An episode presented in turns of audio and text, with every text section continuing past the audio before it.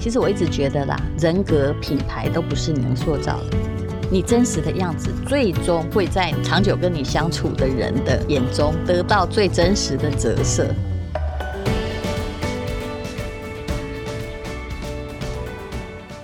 欢迎来到哈佛人物面对面的单元哈。那今天是礼拜五，我在礼拜一到礼拜四呢都有预告过，我们今天的人物面对面单元来了一个超级贵宾啊，那就是我们现在堪称可以号称是台湾 Parkes 的天后级的人物，那就是吴淡如哈，知名作家、畅销书作家、知名节目的主持人。那自从去年开了 Parkes 之后呢，累积的听众数呢也破千万，好几千万哈。待会还会自己跟。各位说明，我们这一整个礼拜的主题呢是打造个人品牌。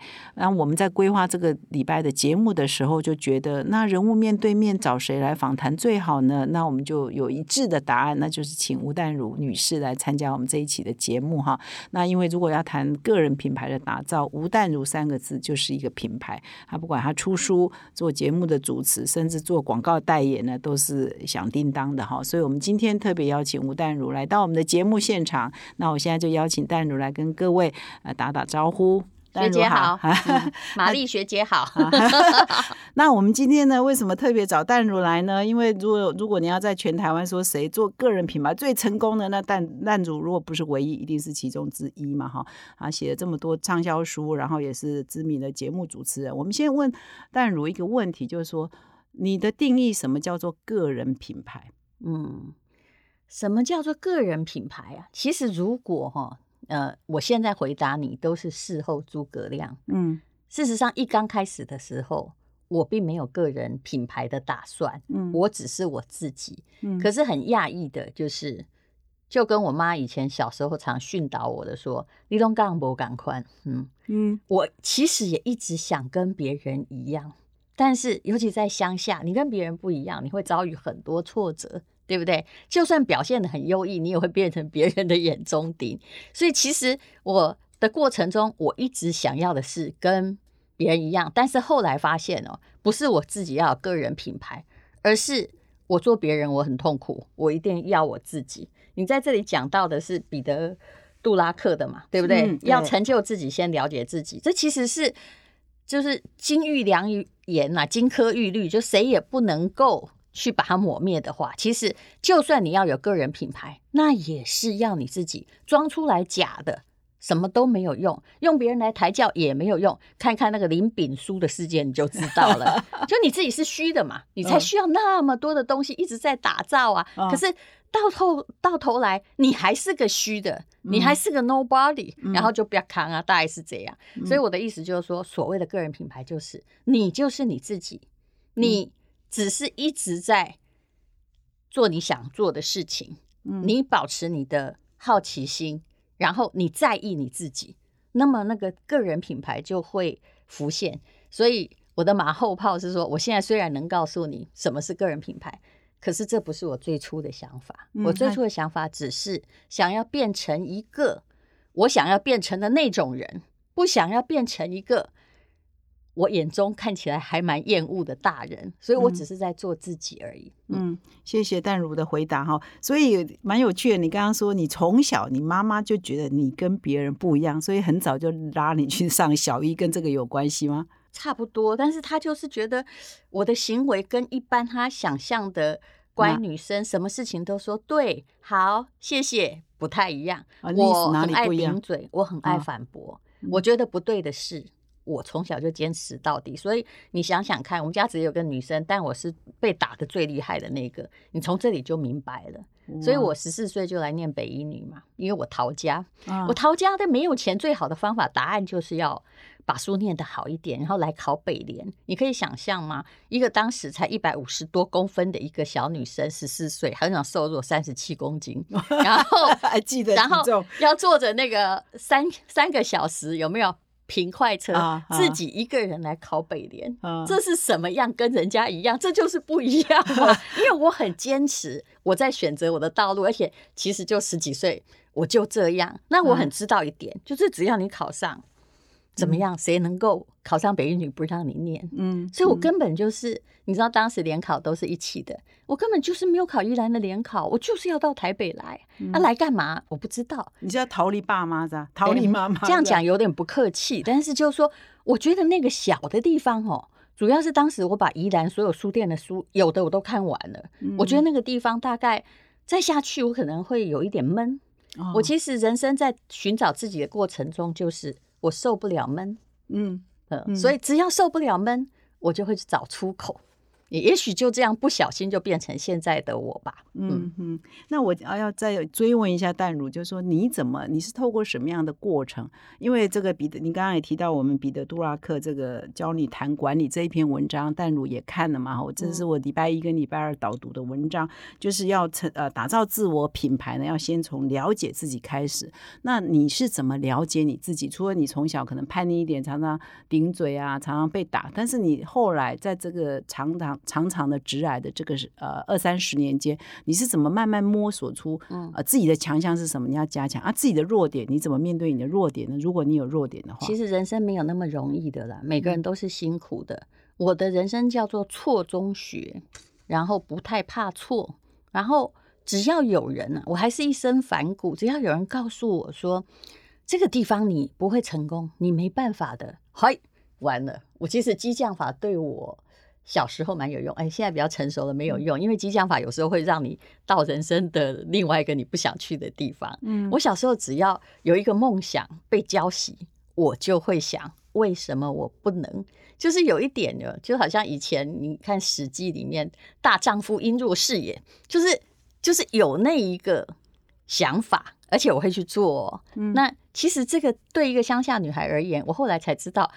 本来就是跟人家不一样嘛，因为别人很容易在遇到困惑的时候去问大人，去听教诲，不是？其实我很习惯自己找答案，嗯，而且我并不相信旁边就是说大家都说那个答案，所以如果你现在来劝告我说大家都怎样的洗波罗用，你以这个 podcast 来说好了，嗯，刚开始我做 podcast 的时候，他们就跟我说，你看那个酸民是怎么呛我来，我想一想，我应该还会背，他就说。哎，这哦，过气老艺人不要来蹭新媒体，呃，赶快去社区，就回去社区。大学教老人大概是这个意思，他的意思啊，嗯，对啊，我还把它公布出来。现在我很想付他稿费，因为如果没有他这个激将哈，我恐怕会觉得啊，玩一玩我就不想做下去了。嗯，然后当时所有的统计数字，我也是商学院的嘛，嗯，我看过所有统计数字，就是说，podcast 里面哈，几乎没有三十五岁以上的人啊，但是。我不相信，嗯，所以我就开始做了。那一直到你访问我的今天，我们应该是八千七百万人次的下载，就不开玩笑。是，所以我的意思就是说，没有，就算连大数据，它也未必能够告诉你未来的事实。每一个东西，哈，呃，就像那个汤恩比的书一样，就是说，每一个东西，我很相信，任何行业，包括新媒体，会局限你的都不是年龄，而是什么？你是不是在这个时代里面自认为你是那个创造少数？就我一直想，我其实后来发现说，我是看了汤恩比的书，我才发现说，没有，我其实一直想当的就是创造少数，嗯，不是为了名，不是为了利，但是我如果觉得有趣，我就要去创造它，嗯嗯。那最近有人告诉我说。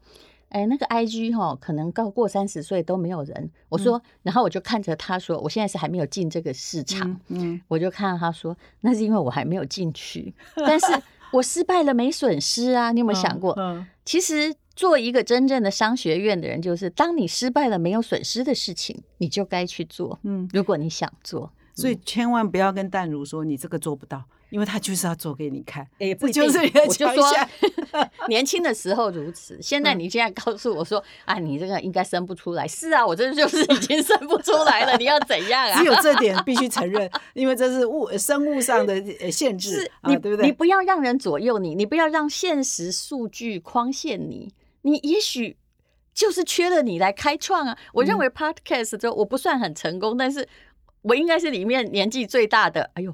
这样讲没有，最近应该有年纪比我大的。也就是说，我当时在一个充满年轻人的市场里面，我其实还是抱着说，哦，非洲人还没穿鞋，我可以带鞋给他。我是乐观主义者啊，而且我没损失。那你有没有说哪些事情你了解之后，即管即即便有人激将，你也绝对不会做，就是你没有兴趣的，或我没兴趣，我就不会做了。嗯，还有那个呃，也就是说，如果这个东西我不想做。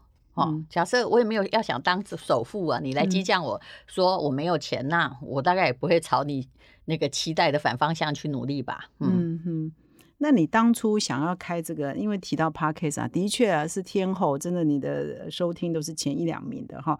那你这个当初开这个站的初衷哈，开这个台的初衷，到目前的成果，你觉得你的最大体会会是什么？我的初衷就是我要免费做节目，我要讲什么，谁都不能来管我。那刚开始是我是莫名其妙被放上去，都是那个黄大米啊，他跑来我家访问我，他直接带了一个手机连着一个小麦克风来，他说：“你帮我录一集，我正在弄 podcast，你帮我弄好不好？”你知道我心里那时候还在想说，你知道我还在呃老的，就是传统电台做事嘛，我们那时候听率也很好。我心里想说，哦，你是自己开一个节目，我只了解这样。我当时也不知道什么叫 podcast 的，连这个英文字我都说不清楚。但是因为他是我好朋友，他就来我家，对不对？然后我们就录了一集，他就把它放上去。那一天呢，他就想一想，黄大米说，我也同时把你放上去好了，哦，就用你的名字开一个。我说好啊，我就随便，就是那两个字。哦，是啊，他就是用你的名字开。不，它同时放两边嘛，因为 Pod Podcast 是这样，它是星球嘛，对不对？你的宇宙系跟我的宇宙系根本不相关，你放我也可以放，它就是好心，嗯，放一个，比如说他在那里放黄大米、吴淡如，他自己帮我开的一个账号做，所以刚开始账号不是我开的，变成吴淡如、黄大米，哇！结果第二天他就变第六名的时候，哇！我心里想。阿伯今晚被安坐，就 逃突自立门户，然后又被呛了，你知道吗？哎呀，他呛的真是时候。于是我就每天就给他坐下来，而且对我而言，一天讲二十小时呃二十分钟的话很轻松啊。而且我的确意见很多，哎，而且我在。商学院，我真的花了很多钱去读书。我心里想说，哦，你们可能不能、不可能花那么多钱跟那么多时间，对不对？那我讲给你听嘛，大家有一些基本知识也好。嗯哼。那个淡如，你的时间管理，我想听众一定要呃问问看你的时间，还是你也曾经讲过什么，或者你再重讲你的时间管理到底怎么做，怎么这么厉害？又写帮我，我要先谢谢淡如帮我们写专栏很多年，帮《远见》杂志写专栏，他出书那么多，他节目那么多，而且他现在啊，他刚刚说是法律系中文研究所。呃，台大 EMBA，然后现在还有还没还没念完哈，还有不，你要把我学历念完，我可以自己念完。你自己念完。对对对，还有那个中欧工商学院 EMBA，然后那个我目前已经修完了，就是岳麓书院，它是隶属湖南大学的历史博士班，我现在在写博士论文。然后今年因为疫情，我无聊，我又考上了中欧的。瑞士的 EMBA 的博啊，瑞士的 DBA 的博士班，那只要能够出国，我应该还是会去入瑞士念商学。那你不是还在念一个历史研究所吗？嗯，好，所谓的时间管理就是我已经考上，对不对？但因为现在我出不去，我就把那个学籍往后延一年，让我今年把阅阅读书院的博士论文大致轮廓做好。所以我其实是有。故意要把它错开来。那所谓时间管理是一个虚化，就是说没有人能够教你真正时间管理，只有管理时间的原则。有很多人问时间管理，哈，那记者最爱问说：“那你每天行程怎样？”我说：“我要是活到现在，每天行程都一样，那我不是公务员就军人了，怎么可能一样呢？对不对？我自己开公司，我怎么可能？我做那么多事，怎么可能每天都一样呢？不可能。所以。时间管理只有一个原则，叫做你想不想把那件事做完，然后每天就是蚕食鲸吞的把你要做的事做完。比如说，我现在正在做论文资料长编，这对大家很陌生。我每天至少做个二十则，那挑我可能的时间，但是在这段时间内，这就是我人生最重要的事情。然后你的时间管理，其实很多人都会时间管理的四个象限，比如说哈，这个是重要紧急啊，或者是啊不重要不紧急啊，就是把它划分出来。那一般人哈，就通常哈，呃紧都只在做那些紧急呃不重要的小事。但是对我而言，我可能自己会把它呃想一下，就是说，如果这件事对我人生长期重要，也许是不紧急的，我其实是会把它纳入最优先的考虑哦，而不是说每天都在应付急事。嗯嗯，所以你睡几小时？八小时啊，哦，还可以睡到八小时。是啊，那你要你的一小时可以做别人两小时才能。不不，那要看你几岁。我十五岁做不到，但五十岁我会做得到。为什么？因为很多东西我很熟练。嗯，你最好不要问我写一篇专栏花多少时间。如果你不熟练，或者是你不是就是 good at writing，你很可能是花了。十个小时还在那里跟你的瓶颈在那里搏斗，嗯，可是我不是这么做的。我可以一边运动的时候，我一直在想我要写什么。其实稿子我都打好了，真正下笔我可能就是十五分钟。一篇，但是请问这是不是练习来的？这是练习来的。从我开始出书，或甚至从我十岁开始当想要当作家到现在，我一定练习了五千万字以上，甚至一亿个字。每一个东西都是练习来的，别人做的快，绝对不是天赋，当然他也可能是一点天分加上许多练习，所以所谓时间管理是吊诡的。嗯，我后来本来就是，我相信你书也读得很好，我很早很早我就知道，嗯，其实我从读书的时间从来没有比别人长，嗯嗯，但是我读书的时候是真心在读书，嗯，而且真心在想。题目会怎么出？我要怎么答？这就是应付升学考考试的方式。所以我不是个很认真读的学生，但我绝对不混嘛。可是我可以用，我一直在希望，就是说很多事情把重点做到。我不是做给你看的，嗯，我其实是我要做到我有的那个效果。嗯，然后很多东西就是透过了非常多非常多的练习了，所以。还有加加上我是一个急性子的人，嗯嗯，如果可以在嗯我旁边的我自己的员工什么都知道，我说我半夜传讯息给你，你也不用控诉我，嗯，如果不能忍耐，你就可以离开我们公司，真的没关系。可是我传讯息，你可以不要理，你可以把我静音，那是因为。如果我十一点不传讯息给你，我肯定第二天忘记，不管我写在哪里都一样。但你可以不要理我，他明天早上再回就可以了，不用是的，是的，当然当然，就你要把很多事情讲清楚。是那呃，还有我几乎我很不喜欢开会，嗯，因为没有意义，在浪费我的时间。嗯，那整个晚上啊，我知道你们。以前就是约访啊的晚上，我晚上不出门的，我要在家带小孩。我家小孩六点钟以前他回到家，他如果没看到妈妈在家，他很不高兴，他简直像我的后母一样，你知道吗？所以整个晚上，整个到天黑，我就是一副好像被制约了一样 回到家。是，所以我的时间管理是这样的，看谁最强嘛。现在就是小孩很强，对不对？还有我写论文的欲望很强，然后。Podcast 一定要做，嗯，这些 routine，而且，嗯，就是。不管怎样，这些事情你要做得到，我就觉得今天也不错了。嗯，时间管理的还有第二个原则，叫你不能是个完美主义者。嗯，你不能耽搁于细节。嗯，你如果一直想要把细节做好，那我告诉你，你一定没有时间观念。嗯嗯嗯。啊，有时候要喊卡啊，嗯，然后你去睡觉，就这样。哦，是，所以也不熬夜，所以现在还是每天六点以前回到家，真的是很好的妈妈，真的。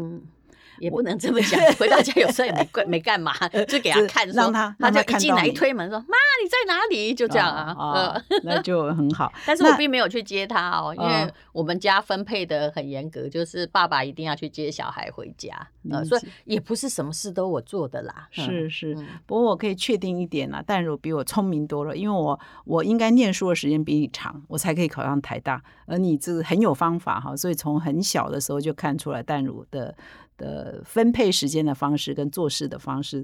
常常可以事半功倍哈。我们在啊访问淡如前，也有给淡如好几篇《哈佛商业评论》的文章哈。除了彼得·杜拉克那一篇如何做好自我管理之外，其实还有几篇其他几篇，也都是美国的知名学者写的哈。其中有一篇谈到说，哎，我们要做好自我管理，要想想你在别人眼中是什么样子哈。这当然是西方的学者写的观点了哈，就是说，是不是可以透过别人了解我们自己有什么缺点啊，或者是我们认为的我们跟别人眼中的我们是不。不一样的，那是不是从中可以 mapping 找到自己的可能的强项跟弱项。那你是不是从刚刚的访谈，我觉得好像你不太理会别人怎么看你？不，因为你这个文章哈，它是在那个哈佛商业评论，它其实是写给 CEO 看的，嗯，或者写给中高阶的主管，嗯，他们在企业中必须在乎别人怎么看我，以达成团队沟通。用商学院的观点，彻底是如此，是，但是我并不需要，嗯，我大概我的公司也不大，我尽量把组织简化，就达成我自己的公司的状况就好了。那在别人眼中，我的形象是什么？我真的。跟你说，我不是很在乎。有时候有别人来跟，有时候有人来跟我说，啊，这个要这个你你的管理方式是什么时候？我甚至会回答说，我就是武则天的管理啊。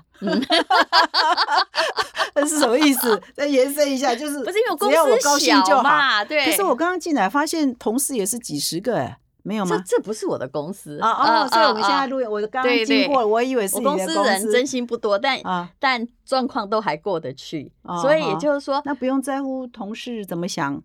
老板在乎怎么想呢？嗯，对不对？那你重要干部要离职呢？如果他们问题是现在也都没人走，哎，为什么？那太厉害吗？对不对？太厉害！你当然，我年轻的时候会挣扎过。比如说，我也曾经在报社当那个中阶主管，然后员工曾经批判你真的是一个很差的主管。其实我觉得他讲的话是真话，因为什么呢？因为其实我就是不适合当主管啊。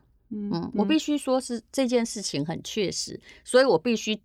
我读了商学院之后，其实我根本没有管商那个什么组织跟管理那一套。我的只有一个状况，就是什么组织最适合我啊？而我是个创作者，我的本质我是个商人，我也是一个创作者。然后我必须要用这个留住我的灵魂，我才能够觉得大家一起共同谋利有意义。嗯。对，所以你还是有找到你的强项跟你的归属跟你的价值观嘛？你是个创作者，对不对？所以你的归属不是大企业，你也不适合做主管，带很多人也不适合。不是，好，所谓的武则天管理的，当然我也是开玩笑了。但是我我其实很了解，我活着哈，不是为了做生意赚钱，然后像诸葛亮过劳死嘛？那这个。呃，我一定要有我的主轴啊，比如说我公司也有一个电商，但是我会，我大概总共成立两年以来，我去过办公室两次，就两次啊。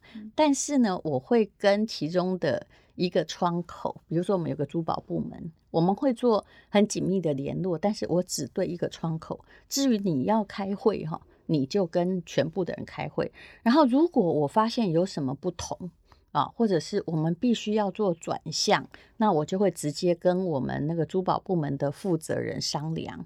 那所以这完全不是民主的嘛？民主的方式应该是连公司的工读生新来的清洁妇都要进入会议，对不对？要沟通，对不对？但是我其实因为我的公司规模小，那就可以不要这样。而且我的员工其实他自己是用公司来跟我合作的。嗯，我基本上最希望是你自己也可以当老板。的当老板，然后你自己可以有充分的利益。那后来我觉得合作的还不错，所以我才能够还有时间读这么多的学位啊，还有时间。呃，对我而言哈，没赚钱我应该不会死啊。但是如果你叫我都没有时间写稿，没有时间发呆。我可能会比较容易死，嗯，所以我我是完全站在，尽管我学过所有的气管、行政这个组织行为学各种学的理论，但是我基本上还是在设计一个对我比较好的公司制度，也就是我的很多朋友每个人都说我要上市啊，有没有要几百人啊？我其实完全不是这个想法。那常常有朋友这个我讲话有时候也很直接，有朋友我跟他说，哎，你现在公司怎样？他会告诉我说，我现在公司有。一百人呢？我说你现在是要告诉我很大还是人很多？通常是因为没有获利的公司才会告诉我人的问题，对不对？你说有没有道理？有有道理，有道理。他他应该是要告诉你他的公司成长了，成长了一定业绩也会成长。但他告诉我现在 变成有一百人，这就好像我好像我有。中欧国际工商学院同学，他的确是独角兽，是，但他做那个互联网，你不要以为互联网没有人哦。我有一天去济南找他，他是济南最大的一个就是创业创新楷模，也是互联网。嗯，我去找他的时候，同学就出来说：“我说你这公司看起来怎么像？不像互联网，像起来像富士康的工厂。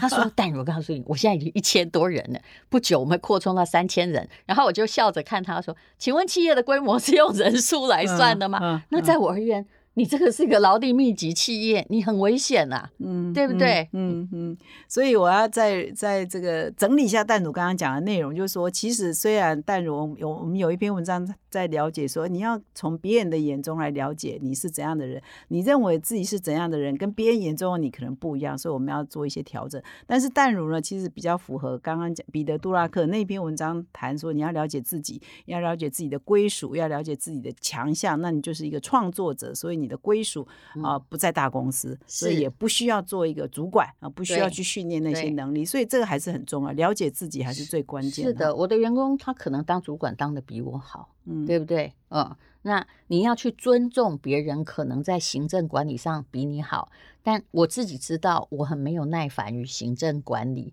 或者组织沟通啊。那甚至在念商学院的时候，每次哦。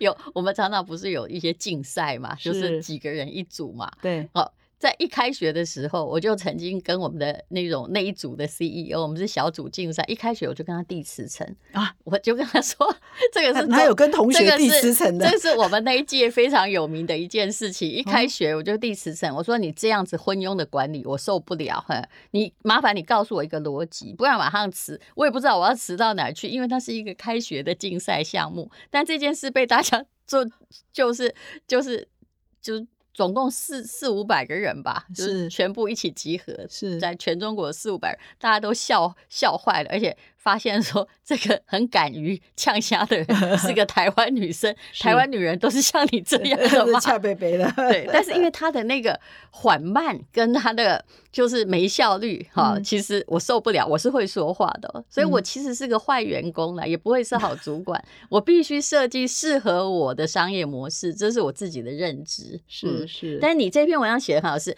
如果你在大企业里面，你的确哈一定要在乎。别人眼中你是谁？因为我曾经看过一个企业的老板，他明明他是非常非常难相处，可是有一天那个气管顾问跑来，请他画一张图，说画一下，用任何一个东西代表你认为别人眼中看到的你是什么。他画了一个蛋糕，哇塞，全有的仆人都傻住了，说。你明明的你是一个蛋糕，也是有毒的吧？可是他真心认为自己是一块甜蜜的蛋糕。哦，好，好。其实我一直觉得啦，人格品牌都不是你能塑造的。嗯，你真实的样子，最终会在长久跟你相处的人的眼中得到最真实的折射。嗯嗯。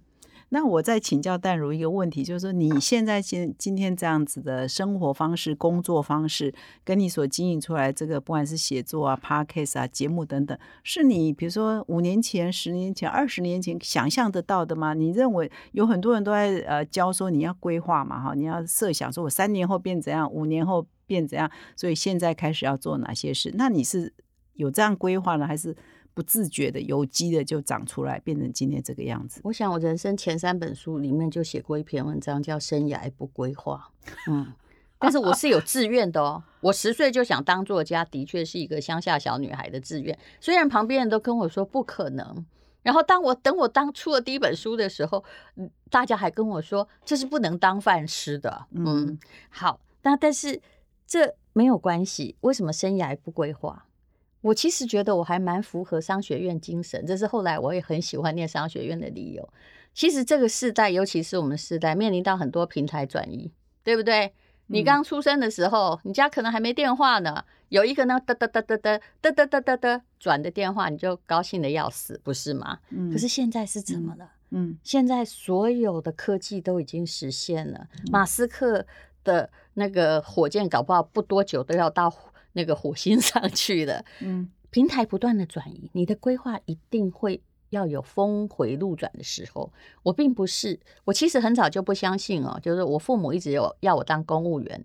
那如果是这样，我相信那个机关崩溃了，我我精神应该也分裂的。就是他们就是喜欢生涯规划嘛，一开始立定哦，念一个学校，然后当老师当了一辈子，领退休金过寒暑假，这叫生涯有规划。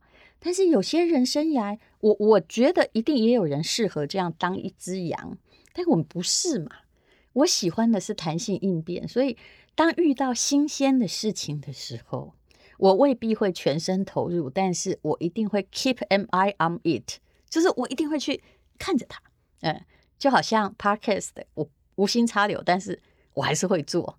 就好像比特币，我刚开始也觉得它是诈骗集团，但是我还是会买。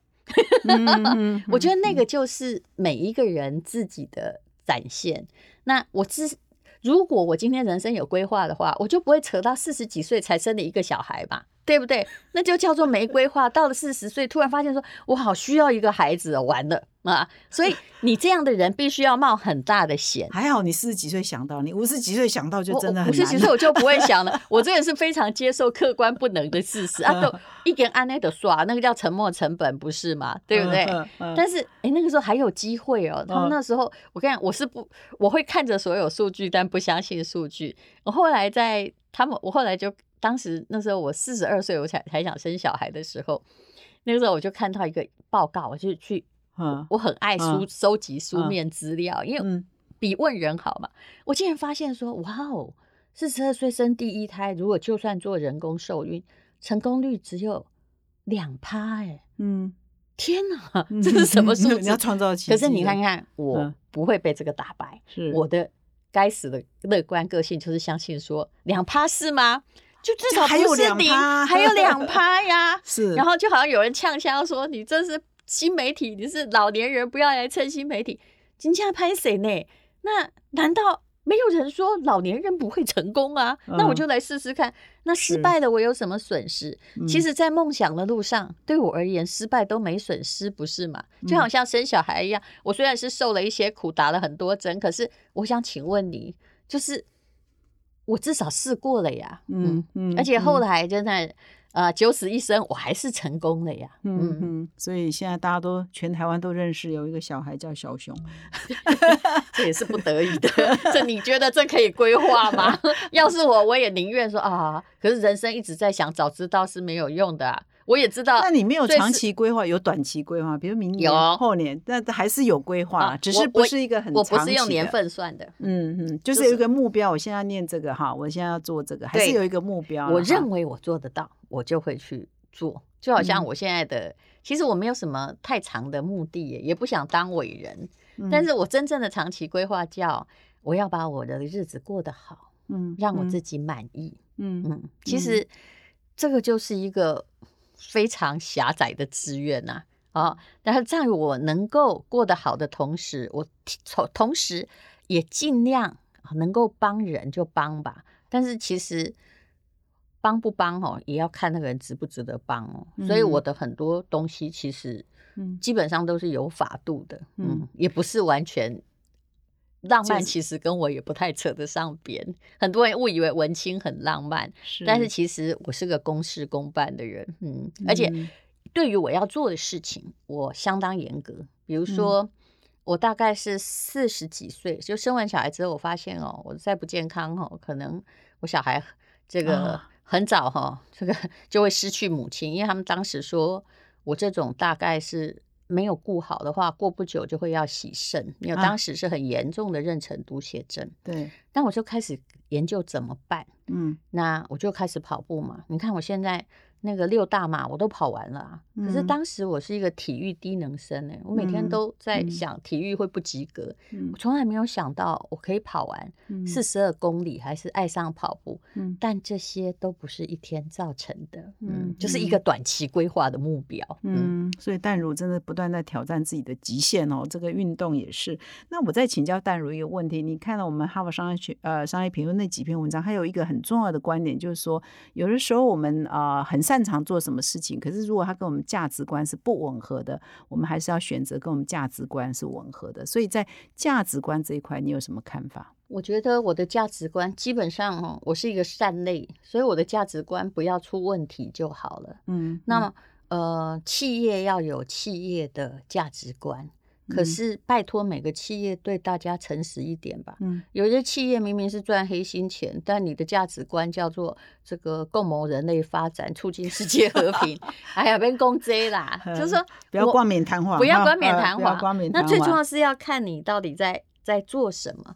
我的价值观绝对是我心本善，对我能帮人我就帮人，然后一个件事情我能够把它用善良的方法、积极的方式做到最好，那我就尽量这样做。嗯，我其实是一个共利型的人。那你觉得透过你的书也好，或透过你的节目也好，你是不是也常常得到很多回馈？那这件事情是不是得到一个，就是说你帮助人，这个有彰显这样的价值，会 push 你再持续做下去？很多人需要得到回馈，好像汽车需要石油才能做，对不对？嗯，我必须很遗憾的说，我不是这种人。嗯，就算我做一件事，我认为是对的，只要对社会无害，嗯，而大家都觉得。你其实也没做很好，或者是呃没有得到什么。嗯，我老实说，我还是会做下去。嗯啊，很多人 podcast 就是哎，后来没有广告进来了。嗯啊，或者是后来听众变少了。嗯啊，或者 podcast 就是。没有人付钱嘛，对不对？嗯，然后你就不做了。嗯，你看我不是这种人。嗯，我刚开始就保持着，我完全没有想到商业模式，我就每天做怎么样？做到 做多久才有广告进来？这我高兴就好。做多久啊？可能到很快吧？没有没有没有的，我不知道你很快是多久啊？大概三个月到半年。可是如果今天我我那时候如果是。比如说我去电视台主持节目，要算时薪啊，差很远呐，真的就是因为没有钱啊，没有钱嘛，没有广告，广告又怎样？而且广告我也你知道我没有耐心，还好我是有一位制作人哦，我没有耐心哦，我喜欢做 podcast 哦，不代表我要去跟你谈广告，因为我不喜欢谈。嗯，这个这必须要有公司的其他的人的出马，但是你你很容易发现，在我的组织当中，我这些都叫 cooperator，就是他们是合作者，但是他不是我员工哦。嗯嗯嗯，那比如说广告，那就是或制作，我也让我的朋友来分红，所以我们都是属于共利。集团是这样，是在我的商业模式里，绝对不会有一件事情，这我的员工很清楚，叫做我赚钱你不赚钱。嗯，我的厂商也很清楚，我一定会让他到达一个。就算用武则天的强迫方式也好，但是我一定会让他达到是一个你有好处，我也有好处，是那的好消费者也有好处的状况，我才会进行。嗯嗯，所以是一个共共好了哈，其实是用一个共好的概念，基本上是三赢概念。嗯嗯，三赢共好。那我们这个节目呢，已经快这个访谈已经到末半啊，快接接近结尾的部分哈。但是我还是有一个问题要问一下这个淡如，就是说你念这么多书，一直念一直念，你是打算永只要可以念就一直念吗？这是个好问题，Never stop 哈，这是个好问题，所以你就知道我生涯没规划。然后而且念呢，而且学位也没用啊，学位对我有用吗？我又不去当大学教授，对不对？而且你东念西念的，念什么不做什么？对。为什么？为什么？我这样就是这样浪费那个浪费学费，浪费全世界的教育资源，而且我喜欢浪费学学位，因为其实哈，你看，所以我是从自己出发，什么是我最开心的事情？其实念书让我很快乐，哎，啊，我有时候甚至会鼓励我旁边朋友都去念书，就算那个教授讲的很差，然后我在课堂中把我的笔记型电脑拿出来打我自己的稿子，可是坐在课堂里面对我而言是一件。非常放松、非常静心、非常愉快的事，这是你可以想到的吗？嗯，所以每个人的肉跟毒药是不一样的。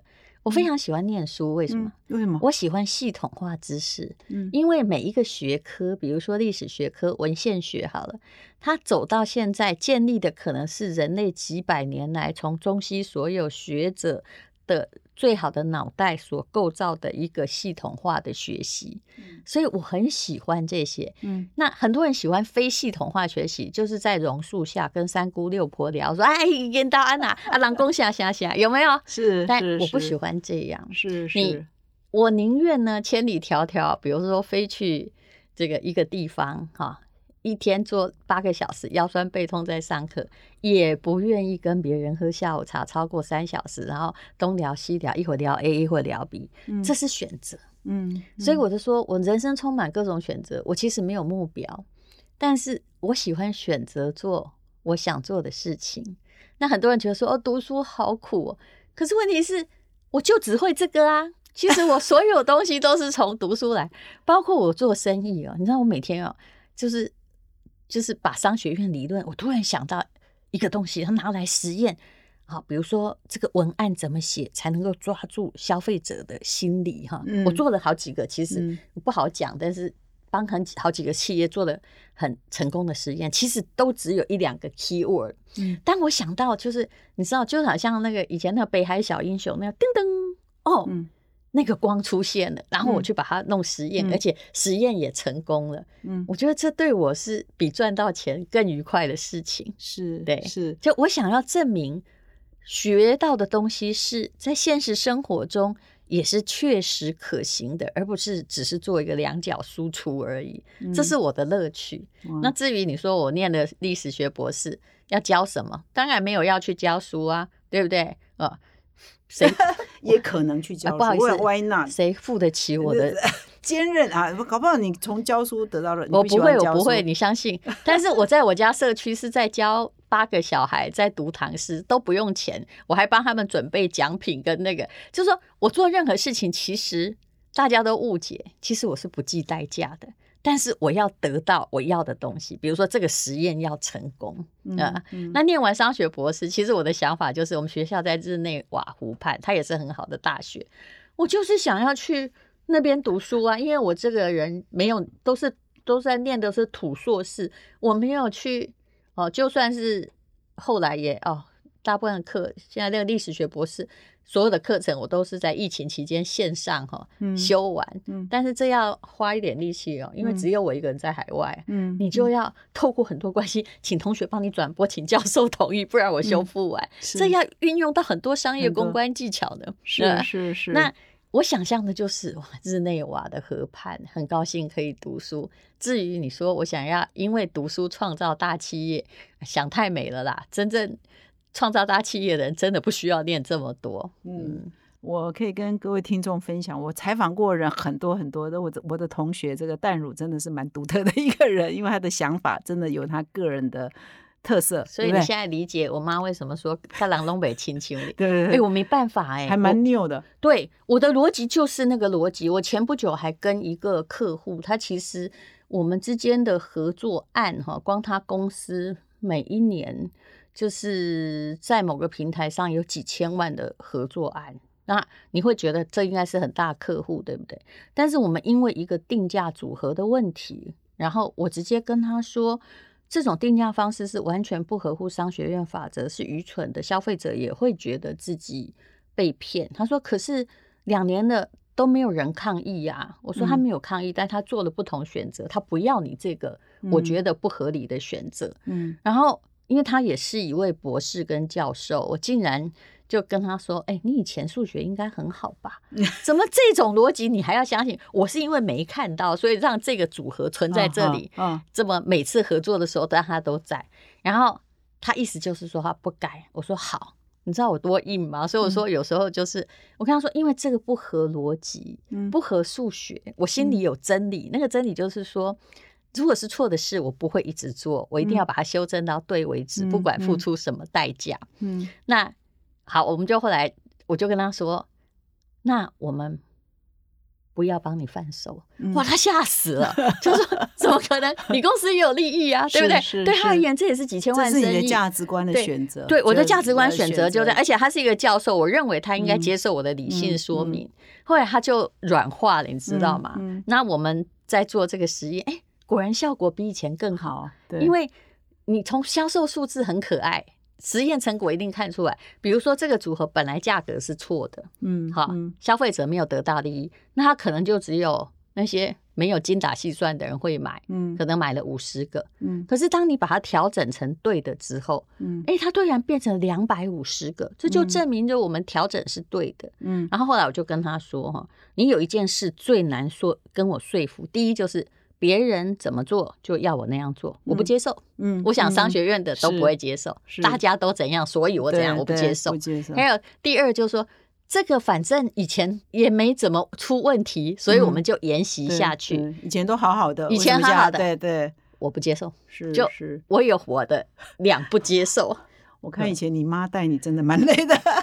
其实我也觉得她很辛苦，但其实她，嗯，我妈过世了嘛，我觉得其实他只要不要管我，他会过得很幸福。后来他只是就是就是 他他就是一个控制力比较强，但是自己又没主见的人，所以他会觉得说。哎呦，那也叫空博啦！哈，这个十四岁自己跑去报北联就出去了，你知道吗？然后他就觉得说，我叫你去念师大，有没有？在底下当老师。你看我长得像那个会当一辈子老师的，不像吗？他说你自己又去填台大法律系，然后根本我是填了才，哎，我们那时候还是先填志愿的，最后几最后一两按照分数来填。我们说你是先填了才告诉我们，然后我们在那个那个。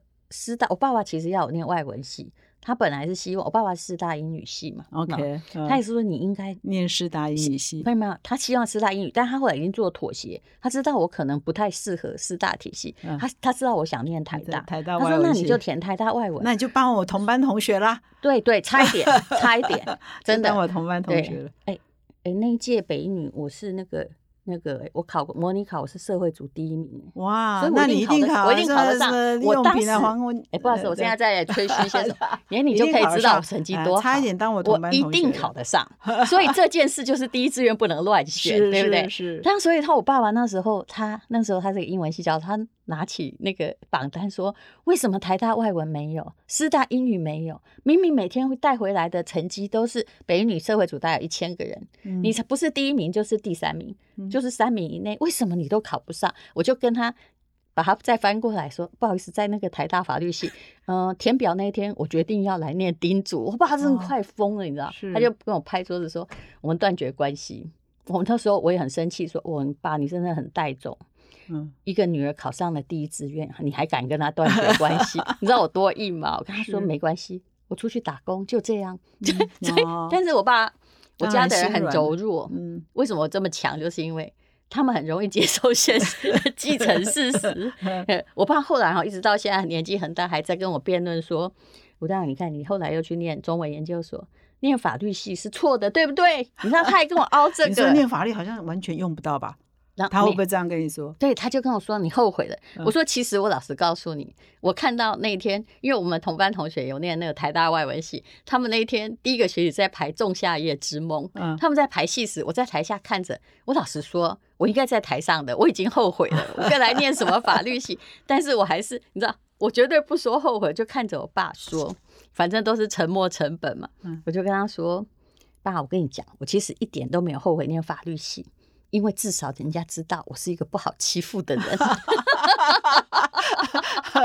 是蛮有趣的。所以，我们今天跟淡如谈这个如何打造个人品牌。那淡如的经验真的是跟别人很不一样，做你自己，做做自己的最佳典范哈。所以，我们到节目的最后一题，还是请淡如给其他我们所有的听众建议：如何打造个人品牌？你最后给的八个建议，嗯，做你自己，嗯，有梦就追，嗯。但是中间有下多少苦功，不好意思，不用告诉我，只有你自己会晓得。嗯，好，那我们最后谢谢淡如今天来到我们哈佛人物面对面的单元，再一次谢谢淡如，谢谢，谢谢。以上呢是我们今天的人物面对面的精彩的访问内容。那么最后呢，还是要提醒各位听众，如果你喜欢我们的 podcast 呢，请你现在就订阅，并且到说明栏点阅啊，成为我们哈帕的的订户。同时呢，我们从这个礼拜一开始，也推荐给各位听众呢，我们哈佛商业评论在过去半年来呢，也非常努力的引进啊哈佛商学院的个案教学。我们跟很多台湾的本土的教授合作协作，产生本土的个案，再邀请这些。教授呢来跟我们上课，那所以目前呢已经进入到第三期哈，所以你们也一样到我们的说明栏点阅连接课程的连接，就可以了解更多的内容。那感谢你的收听，我们下个礼拜再相会，谢谢。